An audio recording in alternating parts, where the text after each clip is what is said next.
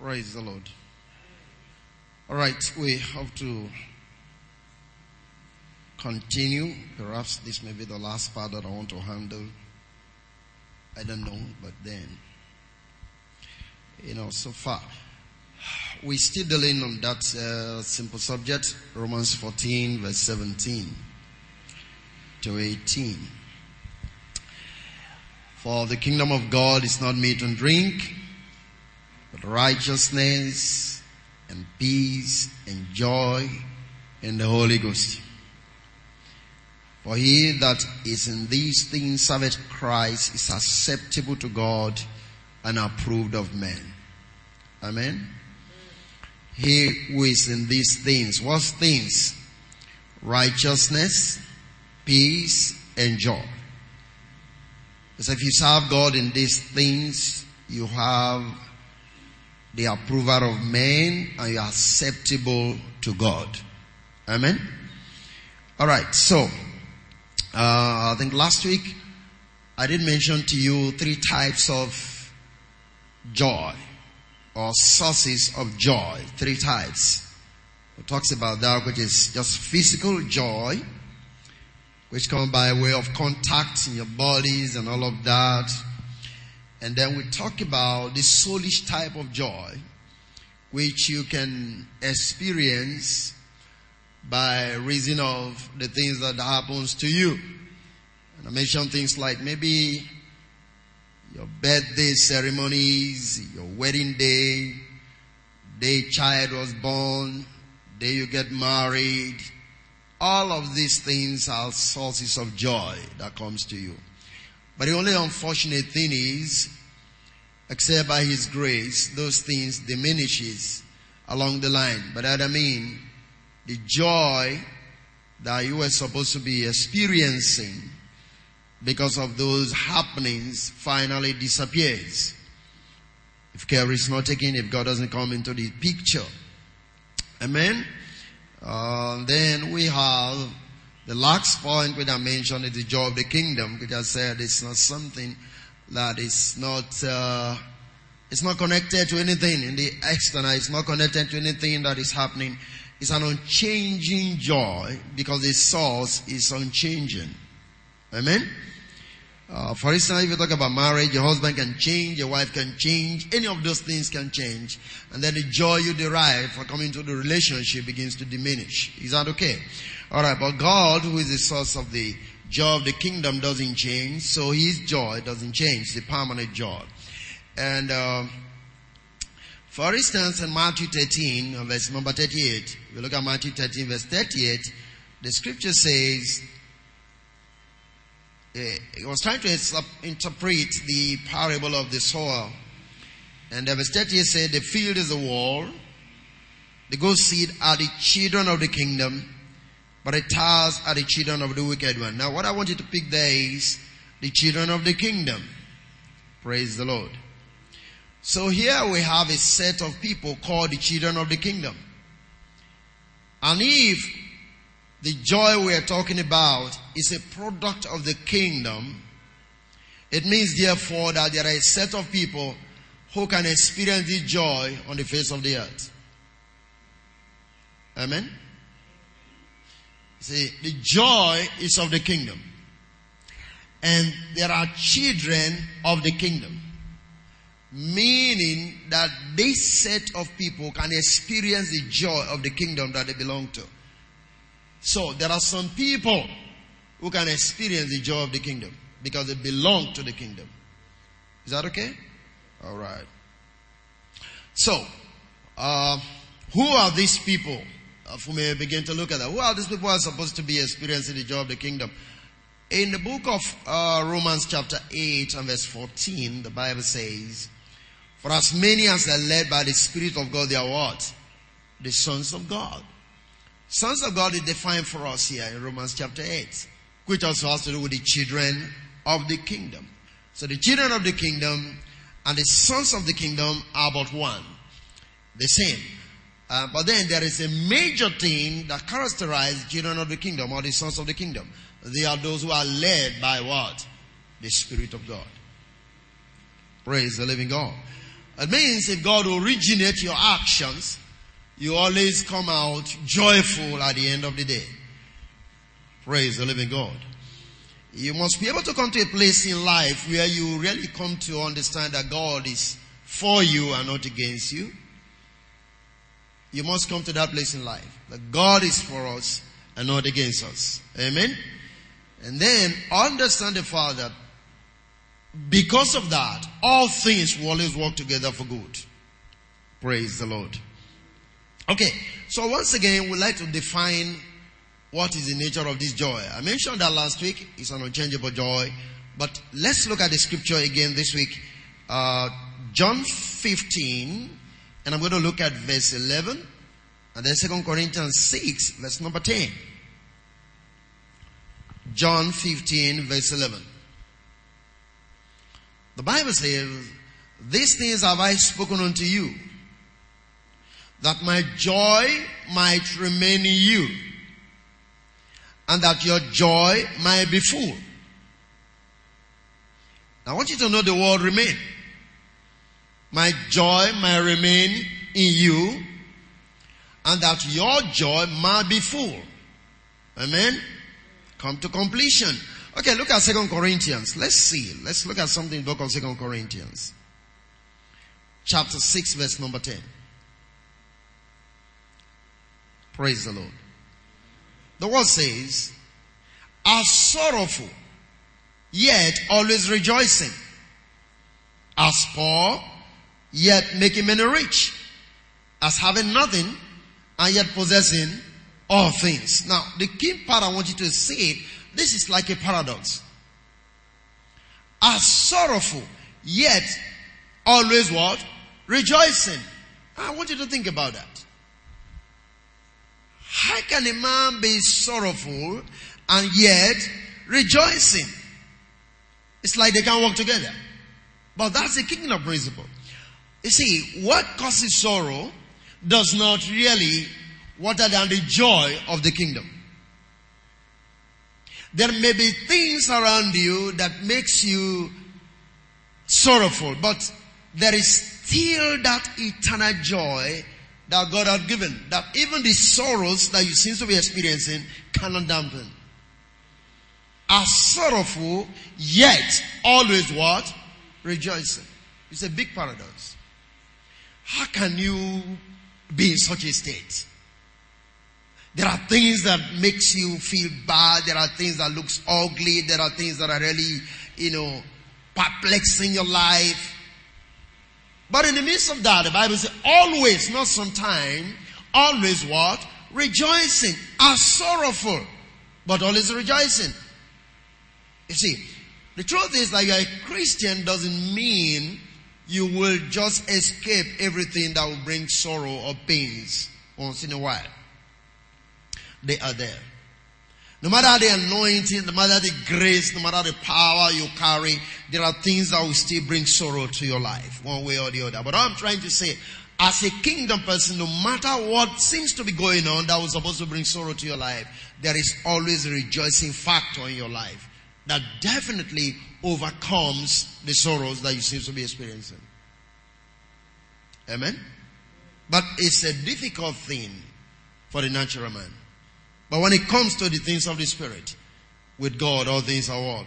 Possible. That means there might be sorrow looking at you on the face, but there will also be joy that is always there because of the Spirit. We're talking about the sons of the kingdom. So like I said, this is more of a paradox. It's difficult to be in sorrow and yet always rejoicing. Men? Hallelujah. So here we'll find out the power of the kingdom is beyond human comprehension. It is not you, not the things you have, but the spirit resident within you. It is the abiding joy of the kingdom. Like Jesus said that your joy may remain. The word remains means primarily, it's talking about to stay in a given place, in a state, in a relation or expectancy to abide. So we're talking about an abiding joy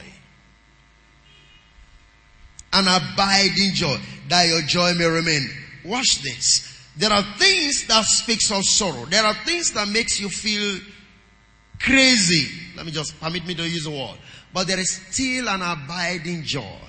That in the midst of those things that look so ugly, there is something that makes you happy on your inside. It is not something that you can walk. It is not something that you can do. It is not something that anything external can bring to you. But the joy is just there. There is something that pops up within your spirit that makes that thing that seems very ugly around you not to become visible to your mind anymore. Joy is still there. And it's, it's really a crazy state, if I may use the word. Because when people are supposed to be sympathizing with you, they seem to see that there is joy coming out of your face. You'll be wondering, and people be wondering, maybe they feel, well, it's like, it's not, it's not serious. It's like, this didn't pain this person that much. You know, see, there is a godly sorrow and there's a worldly sorrow. Uh, just like there is a godly joy and there is a worldly joy. Are you getting what I'm talking about? There is a worldly sorrow. There's also a godly sorrow. There is a worldly repentance. There is a godly repentance. Hallelujah. You need to understand this. Now, people can easily relate to the natural, so they can relate to the godly, I mean, the, the worldly sorrow, the worldly repentance, the worldly tears, and all of that. But the question is, what is the spirit like in that state? Hallelujah. So you find that there is something that is abiding within your system that can really be able to overcome the sorrows that are around you. As you press into the kingdom, as you press into the most holy place, as you become the expression, don't you forget that the Bible talks about the children of the kingdom. Meaning their existence is completely different from the prevailing situations. The children of the kingdom. So the children of the kingdom can experience joy in the midst of that which looks ugly, difficult, and perplexing. They see joy in their lives. Hallelujah. Are you there with me? But that's a very, to the natural man, it's a difficult place to be. But to God, with God, the Bible says all things are what? They are possible. So I'm talking about that which is possible. Very possible. That no matter how rough and tough things could be, the joy of the Lord is still going to be your strength. Hallelujah. Amen. So what are we talking about? In this sense. We are talking about the abiding joy that cannot be affected by circumstance or the environments are manifested by the sons of the kingdom. Nothing.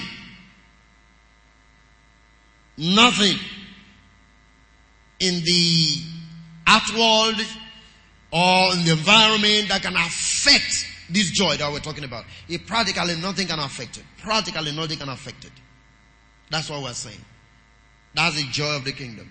That is what God has called us into. What God is calling us into. What God intends us to experience and to manifest. Hallelujah. Amen. Now, Christ is the embodiment of this joy. What I mean to say is, Christ is the body source, the author, and the carrier of this joy. Uh, uh, and I just need to read something here. Maybe. Let's look at Hebrews. Hebrews 1. 8 to 9. Hebrews 1, 8 to 9. Praise the Lord. It says, but unto the Son is said, God is speaking to Jesus now about Jesus. The throne of God is forever and ever. His scepter of righteousness is the scepter of thy kingdom. Thou have loved righteousness and hated iniquity. Therefore God, even thy God, has anointed thee with what? The oil of gladness above thy fellows. Hallelujah. So there is something that Christ carried. It's called the oil of gladness. Above other people. It means there was something that Jesus lived by or lived with in his physical incarnation, which is called the oil of gladness. Amen? And that thing can sustain him, that it can keep him going, that in the midst of what seems very contrary to the natural, you still find Christ very stable. Now, so the point is, this joy I'm talking about keep you, it keeps your head straight. It keeps you stable in the midst of very ugly circumstances and situations. You can still maintain your peace. Amen? You see, very possible for you to still maintain your peace in the midst of very ugly situation. Joy can still be bubbling out of you. When men are going down, you're still standing. Praise the living God. Don't forget, what makes people go down is lack of natural things. But that is not your state. Because that is not the source of your strength. Did you get that? Natural things makes people go down, but that is not your state. Because you are not built on natural strength. There is something which is your strength, which is the joy of the Lord. So when men are losing their head, you find that you're still very composed. That's why you find that this joy is directly connected to the peace we discussed before. So in the midst of the ugly storm that was facing the disciples on the river, Jesus was still calm. Jesus could still stand before Pilate and be slapped and spat upon and utter nothing. He was still stable. He couldn't lose his control at that moment to fight back. He was still stable. Two things could keep him going. The joy and the peace of the Lord. Amen. I think what we lack most essentially as believers today is these two factors. The joy of the Lord and the peace of the Lord. Which has to do with the joy of the Lord and the peace of the kingdom. We lack them. That is why every little thing stirs us up and then we react so negatively sometimes. And uh, maybe by the time we are through, we begin to say, oh man, why did I even do this?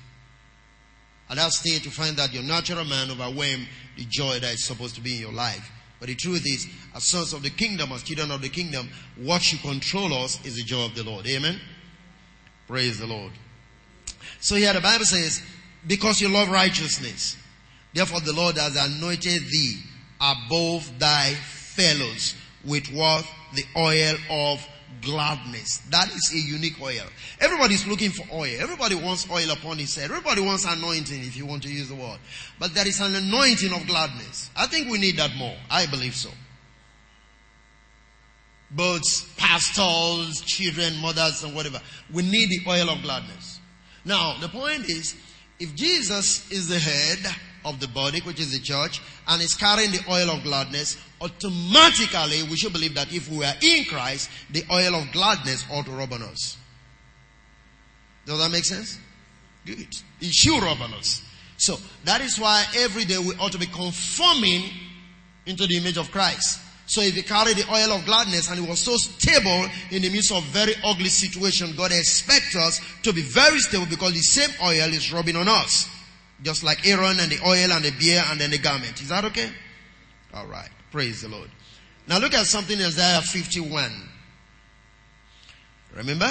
Thou have loved righteousness and hated iniquity. Therefore God, even thy God, had anointed thee with the oil of gladness above thy fellow. Okay. Isaiah 51.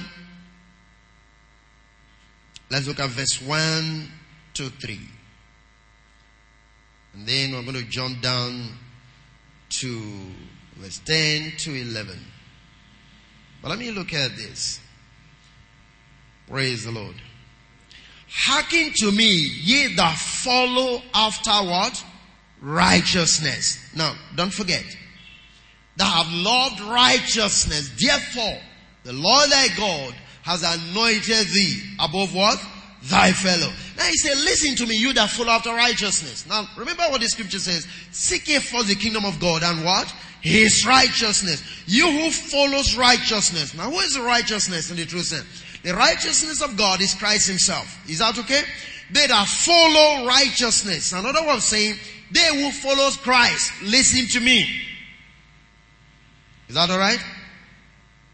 Ye that seek the Lord, look unto the rock whence you are hewn and to the hole of the pit whence you are digged. Verse 2. Look unto Abraham your father and unto Sarah that bare you, for I call him alone and bless him and increase him. For the Lord shall comfort Zion. Where Zion? The church.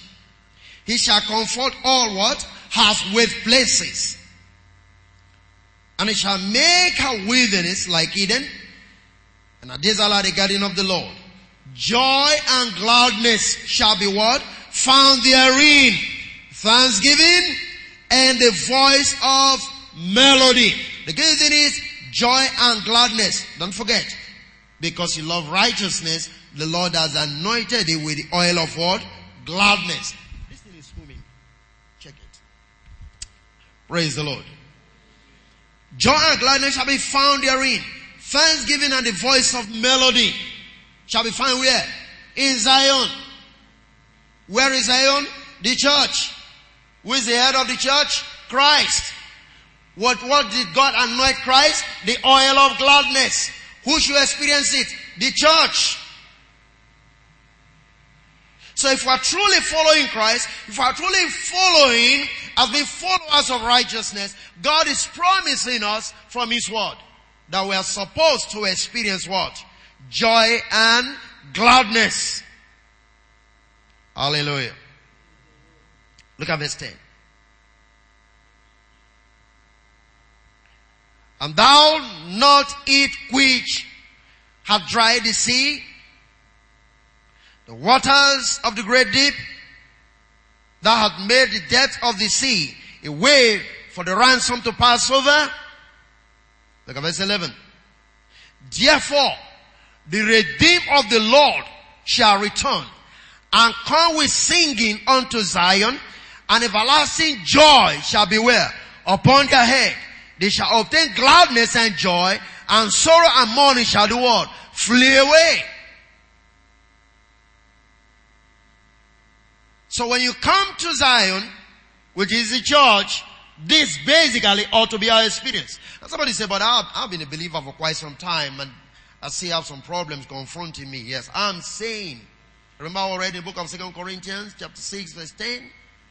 Are sorrowful yet always what? Rejoicing. There is something that you experience that makes the pains you are passing through to pale into something very insignificant in your life. There is a kind of an experience that you don't feel it the way the natural man should or always feel it. Hallelujah. Um, medically, I think we have things we call sedative. Huh? That dulls your mind, dulls your system. At that stage, even if they pierce a needle on you, you don't feel it. Am I right? Good.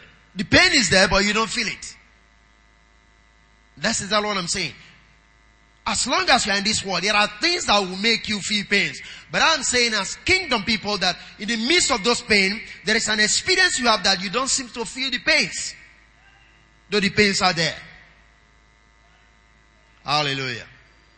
Say so. Always, he said, sorrowful, yet always what? Rejoicing. Praise the living God. So, the Bible is saying now, even look at that verse 10 to 11, he's trying to say, God wants to chase some things away from your life. It's like God wants to deliver, He wants to get you out. That's what he's trying to say. Praise the living God. So God carries this anointing of joy, and if he's the head of the body, the child, then the same grace or anointing must of necessity flow from the head to the body. Meaning we can manifest the same level of joy that he had, or he lived with in the world, in spite of the things that he suffered or he went through. He passed through as a human being. Remember this, I want you to keep that in mind. He took on the flesh and blood just like we are. Is that true? Hallelujah. He took on flesh and bones just like we are. He took on the seed of Abraham just like we are. So, if he was able to go through this life with joy, according to Hebrews 1, he could go through every situation with joy. And we are supposed to be as he is, so are we in this world. It means we can go through every situation yet with what? Joy. That is what I'm trying to say. I'm saying it's possible. Amen? It's very possible that we can pass through very terrible situation and yet we still very happy on the inside. It's possible. Men may see you to be crazy and don't you forget this. Everyone who is truly a kingdom mindset person, everyone who is really living out the kingdom life is never seen to be normal. Remember, they said Jesus was beside himself. That means he was mad. Remember, they said Paul was beside himself. That means he was mad. To the natural man, every true believer is a mad person. Is that okay? Because your life is contrary to their life. Your attitude is contrary. Can you see a situation as something that's supposed to bring sorrow to people and then somebody will be rejoicing in the midst of that? Somebody will still be happy in the midst of that. Of course, to them you're really mad. You must be a mad person. You don't know what you're doing. They know what they're doing, but you don't know what you're doing. Is that okay? But that is practically how the kingdom works. It's an upside down kingdom. An upside down kingdom. Because when men are supposed to be looking up to get things, or on the other side, they are looking down to get things, you are looking up to get things. When men are trying to grab to be rich, you are giving away to be rich. It's always very contrary. Is that okay? For you to be rich, as far as God is concerned, is to give. But for the world, for you to be rich, is to do what? Is to acquire. So it's always an upside down kingdom. In every way. Praise the Lord. Are we there? Okay. Again, as I made us to understand that this joy is to be manifested by the redeemed of the Lord. Meaning the redeemed of the Lord has this joy as an inheritance abiding within. Praise the living God. Amen. Now, I, I, I have to remind you about the issue of happiness that I mentioned last week. Happiness is a product of happenings. Is that okay? Hey, are we together? Like I mentioned in the beginning. You have good present, you bought a new car, somebody gave you a present, but bought a hat for you. Happenings or happiness, they are all the same thing. They are based on happenings. Everything that happens to you triggers happiness. Alright? Good, good things that comes your way brings happiness to you. Somebody bless you with some money, your happiness goes up. So it's directly connected to happenings. And if it's connected to happenings, that means also connected to everyday life. But everything that happens on everyday life outside of God's Spirit is temporal. All the happiness that follows happenings in your life is equally what? Temporal. Is that okay? Hallelujah. That's why I mentioned to you things like birthday celebration, things like newborn baby, things like a new car, things like, you know, name all of that, marriage, whatever. Just name it, wedding. All of those things are happenings in a man's life and their joy are also temporal. They are all temporal. They are not abiding. But I would like us to see something in relation to happiness. If you truly want to have happiness, look at it. Psalm 144, 144, Psalm 144. If you truly want to have an abiding happiness, the joy of the Lord, if you really want to have an abiding happiness, look at, look at it. Psalm 144, 144 verse 15. Happy is that people that in such a, a case, yea, happy is that people whose God is the Lord. Hallelujah. Did you, did you find that there? Who are the people to be happy? The people whose God is the Lord. So what is that supposed to mean to us? It means if we replace the things that gives us happiness with God, we can have the true happiness that we are supposed to have. Hallelujah. Did you, did you follow what I've just said there? Listen, this is what the Bible says, seek ye first the kingdom of God and his righteousness. All other things shall be what? Added. If natural things are the things that gives you happiness, the Bible is saying those who are supposed to be happy truly are those who have God as what? As their Lord. True happiness comes when God is at the center of your life. This is a happiness that cannot die out because God can die out. Hallelujah. Did you find it there? We've seen people have so much money and they seem to be happy at the point because of this money. Then something struck along the line and all those money just begin to go bit by bit. You find that the happiness what it was following those things. Do you understand what I mean by that? The happiness follows everything. It's like you bought a new car and you're driving your new car and maybe you were so happy, you're looking at the car and things like that and somebody decided to maybe, or you give the car out to maybe your child or something and this person drove out the car and the next thing you are hearing is the car has got an accident, smashed, maybe beyond repair. The joy you had two days ago is all now sorrow. That means the joy followed the car. Did you get that? the joy followed the car. It's like where the car was going, the joy was also going along. And the moment the, the, the car was smashed, the, your own jaw was also was smashed. Everything went together. So the Bible is saying, do you want to consider those who ought to be happy? Say, these are the people that have made God their Lord. What do you mean God being their Lord? Mean God is at the center of your life. It's your lordship. It's, your, it's the one that controls you.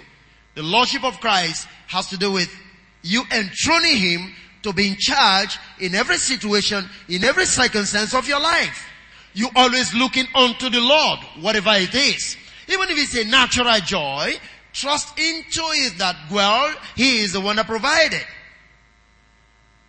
Hallelujah. You see, I think Job had this kind of grace, if I may use the word.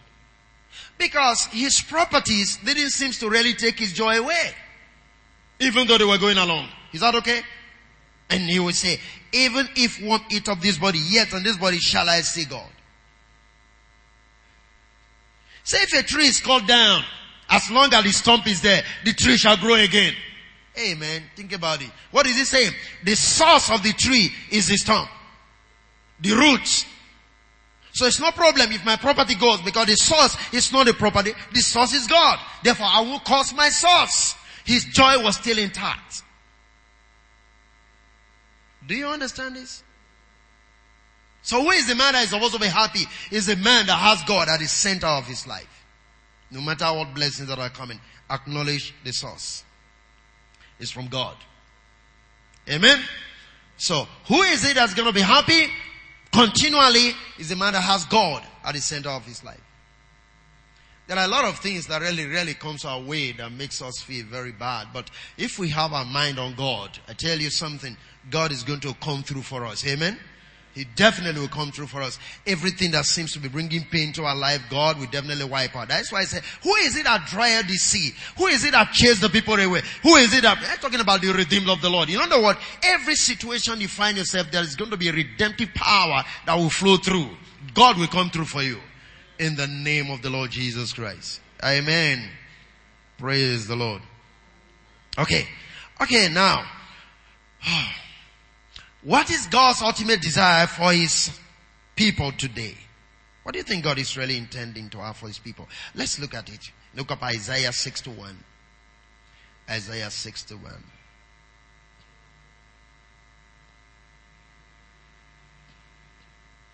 Think about it. Isaiah 61. Let me look at verse 3. Praise the Lord. It talks about, you may read from verse 1 if you will, but we're looking at just verse 3. He said to appoint unto them that more in Zion. Note that.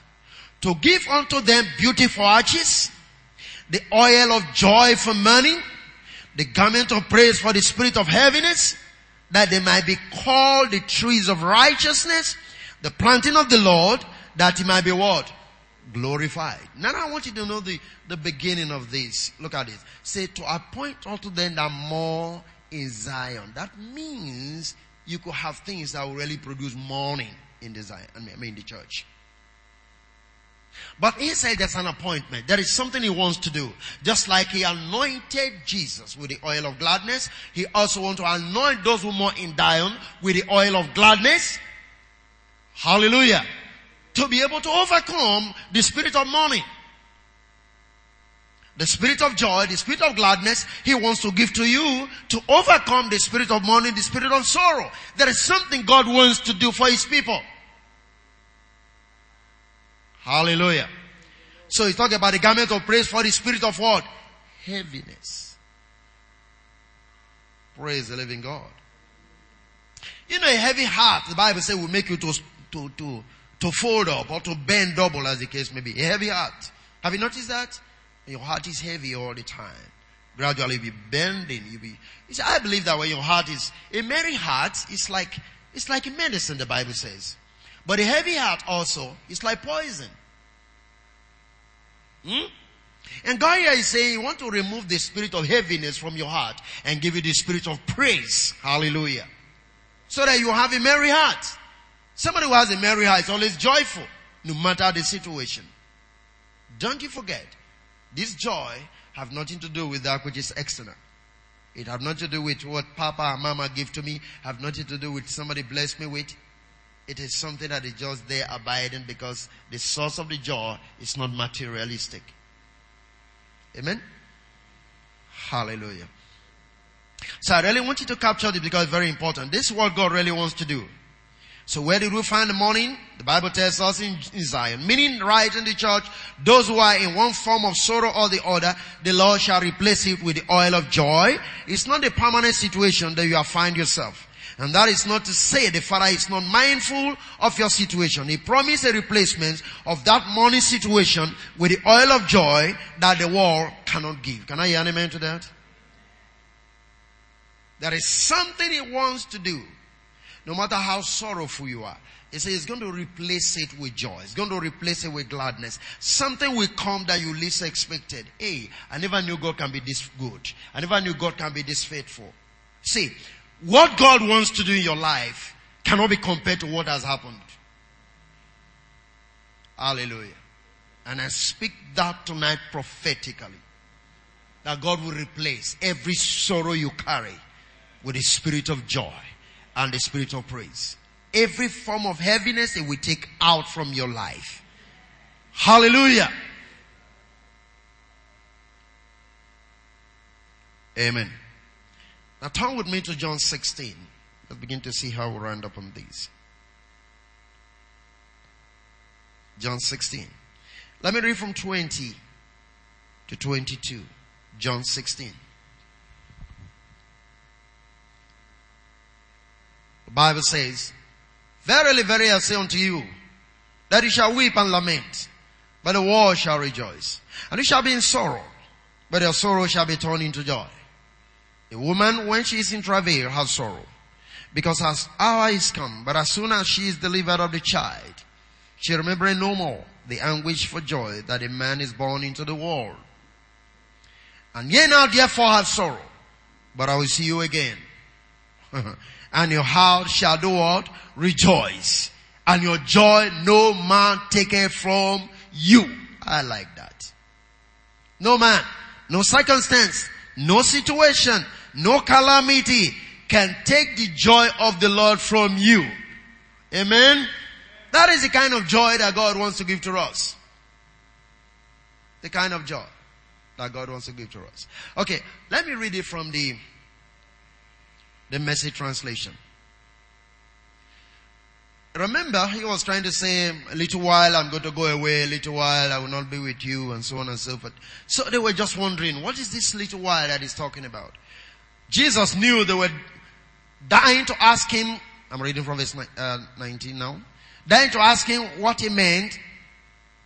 So he said, are you trying to figure out among yourselves what I meant when I said, in a day or so you are not going to see me? But then another day or so you will see me. Verse 20. Then fix his family in your mind. Fix this family in your minds. You are going to be in deep mourning. While the godless world throws a party. You'll be sad. Very sad. But your sadness will develop into gladness. When a woman gives birth, she has a hard time. There is no getting around it. But when the baby is born, there is joy in the birth.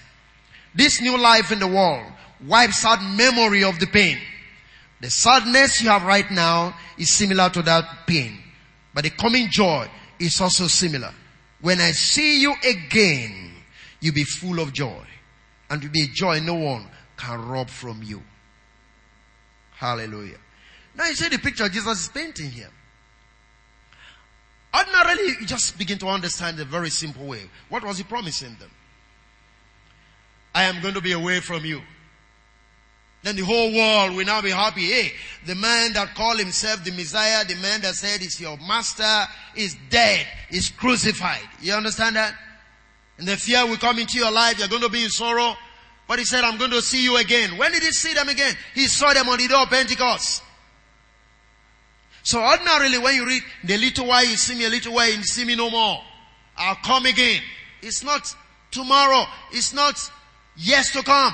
No, he was just simply saying, man, 40 days from now, on the 50th day as the case may be, you are going to see me again. And when you receive that Holy Spirit, your joy no man can take from you. Hallelujah. And that brings you to the new birth. So when you receive the Holy Spirit, you are born again. You become a new man.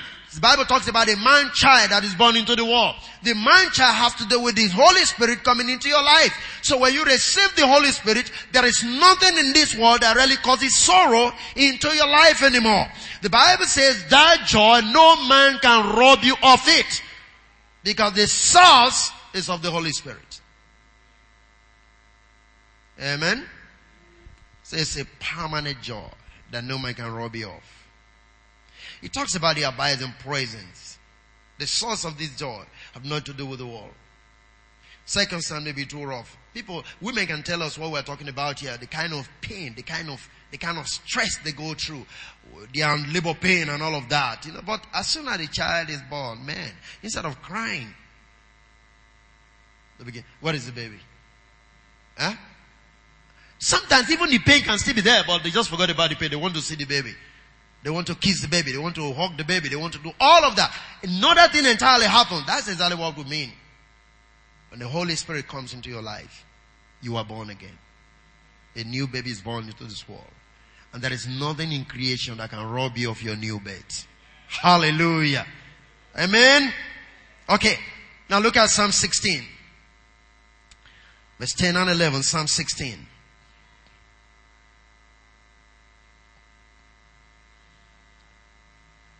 10 and 11. Look at what it says.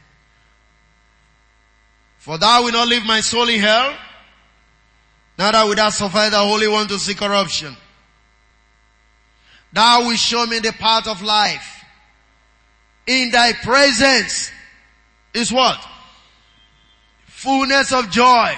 At the right hand, there are pleasures forevermore. In thy presence is the fullness of joy. So if you truly want to have the fullness of joy, where are you supposed to be? Find yourself in the presence of God. You can't get the joy we're describing outside. You don't get it in movie houses. You don't get it in, in theater, in club. You don't get it anywhere. Right? Even comedians can help us for a little bit. But you don't get it in the presence of comedians either. It's only one place you get this fullness of joy the presence of the Lord. Hallelujah. So the more you seek His presence, the more joy you receive. How many of you understand that situation can be so tough? You really go to God in prayers. And by the time you are coming out of that place, a different thing begin to happen in your life. God speaking to your mind. God giving you instructions. God begin to talk to you. Amen. Praise the Lord.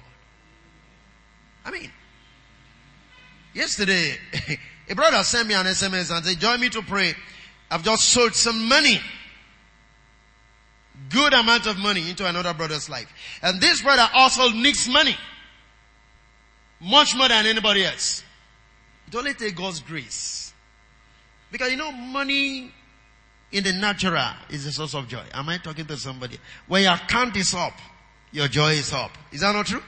And when your account is down, your joy is coming down. So if you have a little and yet you need so much for project, for this, for that, and that little you have, you can still be able to sow it out. That is grace. It only simply means you have really encountered God in a different level. Is that okay? Do you know what it means to release your property? release your property. Even ordinary dress, to give it out sometimes is a headache for some people. Not to talk of cash. And this time you need the cash. It simply means you have really met with God in your closet. Do you understand what I'm talking about? Joy can only be found in the presence of God. We need to pray. We need to get closer to God. We need to seek His face. Let's not live our lives just like that. We just let it loose for everything to walk through. No, we need to be in His presence. We're going to find joy when we're in His presence.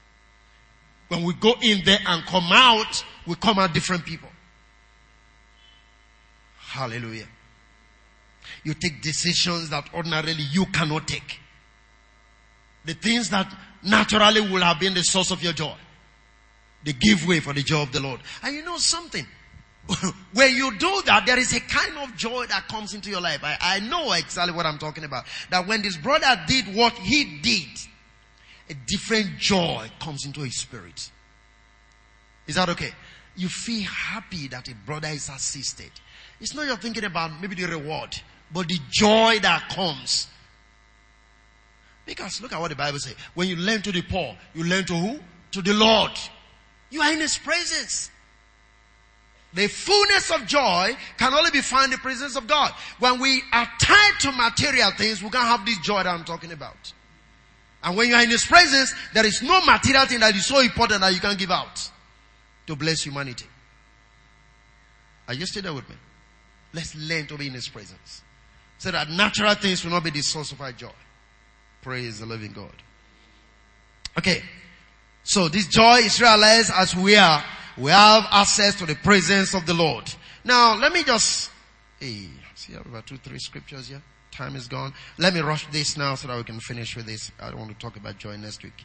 Okay. Habakkuk 3. We read this last week, but let's read again. Book of Habakkuk chapter 3, 17 down to 18. I'm going to look at Isaiah 12 and went down. Habakkuk 3 verse 17. Although that a fig tree shall not blossom, neither shall fruit be in the vine, the labor of the olive shall fail, and the field shall yield no meat. The flock shall be cut off from the fold, and there shall be no help in the stalls. Yet I will rejoice in the Lord. I will join the God of what? My salvation. I mentioned this last week. Habakkuk is saying, man, even if my business is collapsing, it's not going to affect my joy. That is difficult for the natural man.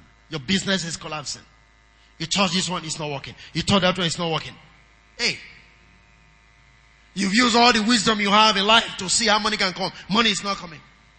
Habakkuk said, man, in the midst of all that, my joy in the Lord cannot be affected. Hallelujah. And he talks about the God of my salvation. Okay, now turn to Hebrews. Hebrews, very quickly. Hebrews, I mean Isaiah, please. Isaiah 12, I'm looking at verse 1 to 4. Isaiah 12. Praise the Lord. Are you there? Isaiah 12. Let's look at verse 1. Praise the Lord. Look at what he said. And in that day thou shalt say, O Lord, I will praise thee. Though thou was, was angry with me, the anger is torn away and thou comforted me. Behold, God is my salvation. I will trust and not be afraid. For the Lord Jehovah is my strength and my song is also become what? My salvation. Now look at verse 3. Therefore with joy shall I draw water out of what? out of the wells of salvation. My goodness. If you really want to benefit from your salvation, you need this joy. It is with joy that you draw. The source of your strength. That's why Nehemiah said, the joy of the Lord is what? Is my strength. So everything that we ever get in relation to being redeemed and being a saved person is through joy. With joy shall ye draw water out of the wells of salvation. Verse 4 say, and in that day shall ye say, praise the Lord, call upon his name, declare his doings among the people, make mention that his name is what? Is exalted. So the good news is, this joy is enable you to draw life from the presence of the Lord. In other words, there are many streams of life that you can draw life from as a saved one of the Lord. But the strength of joy, hence the joy of the Lord is your strength. You need strength to draw water from any well. Here we are talking about the wells of salvation. Several wells that relates to your salvation. For which salvation is the source. E.g., we're talking about the well of wealth, the well of health. Just mention it.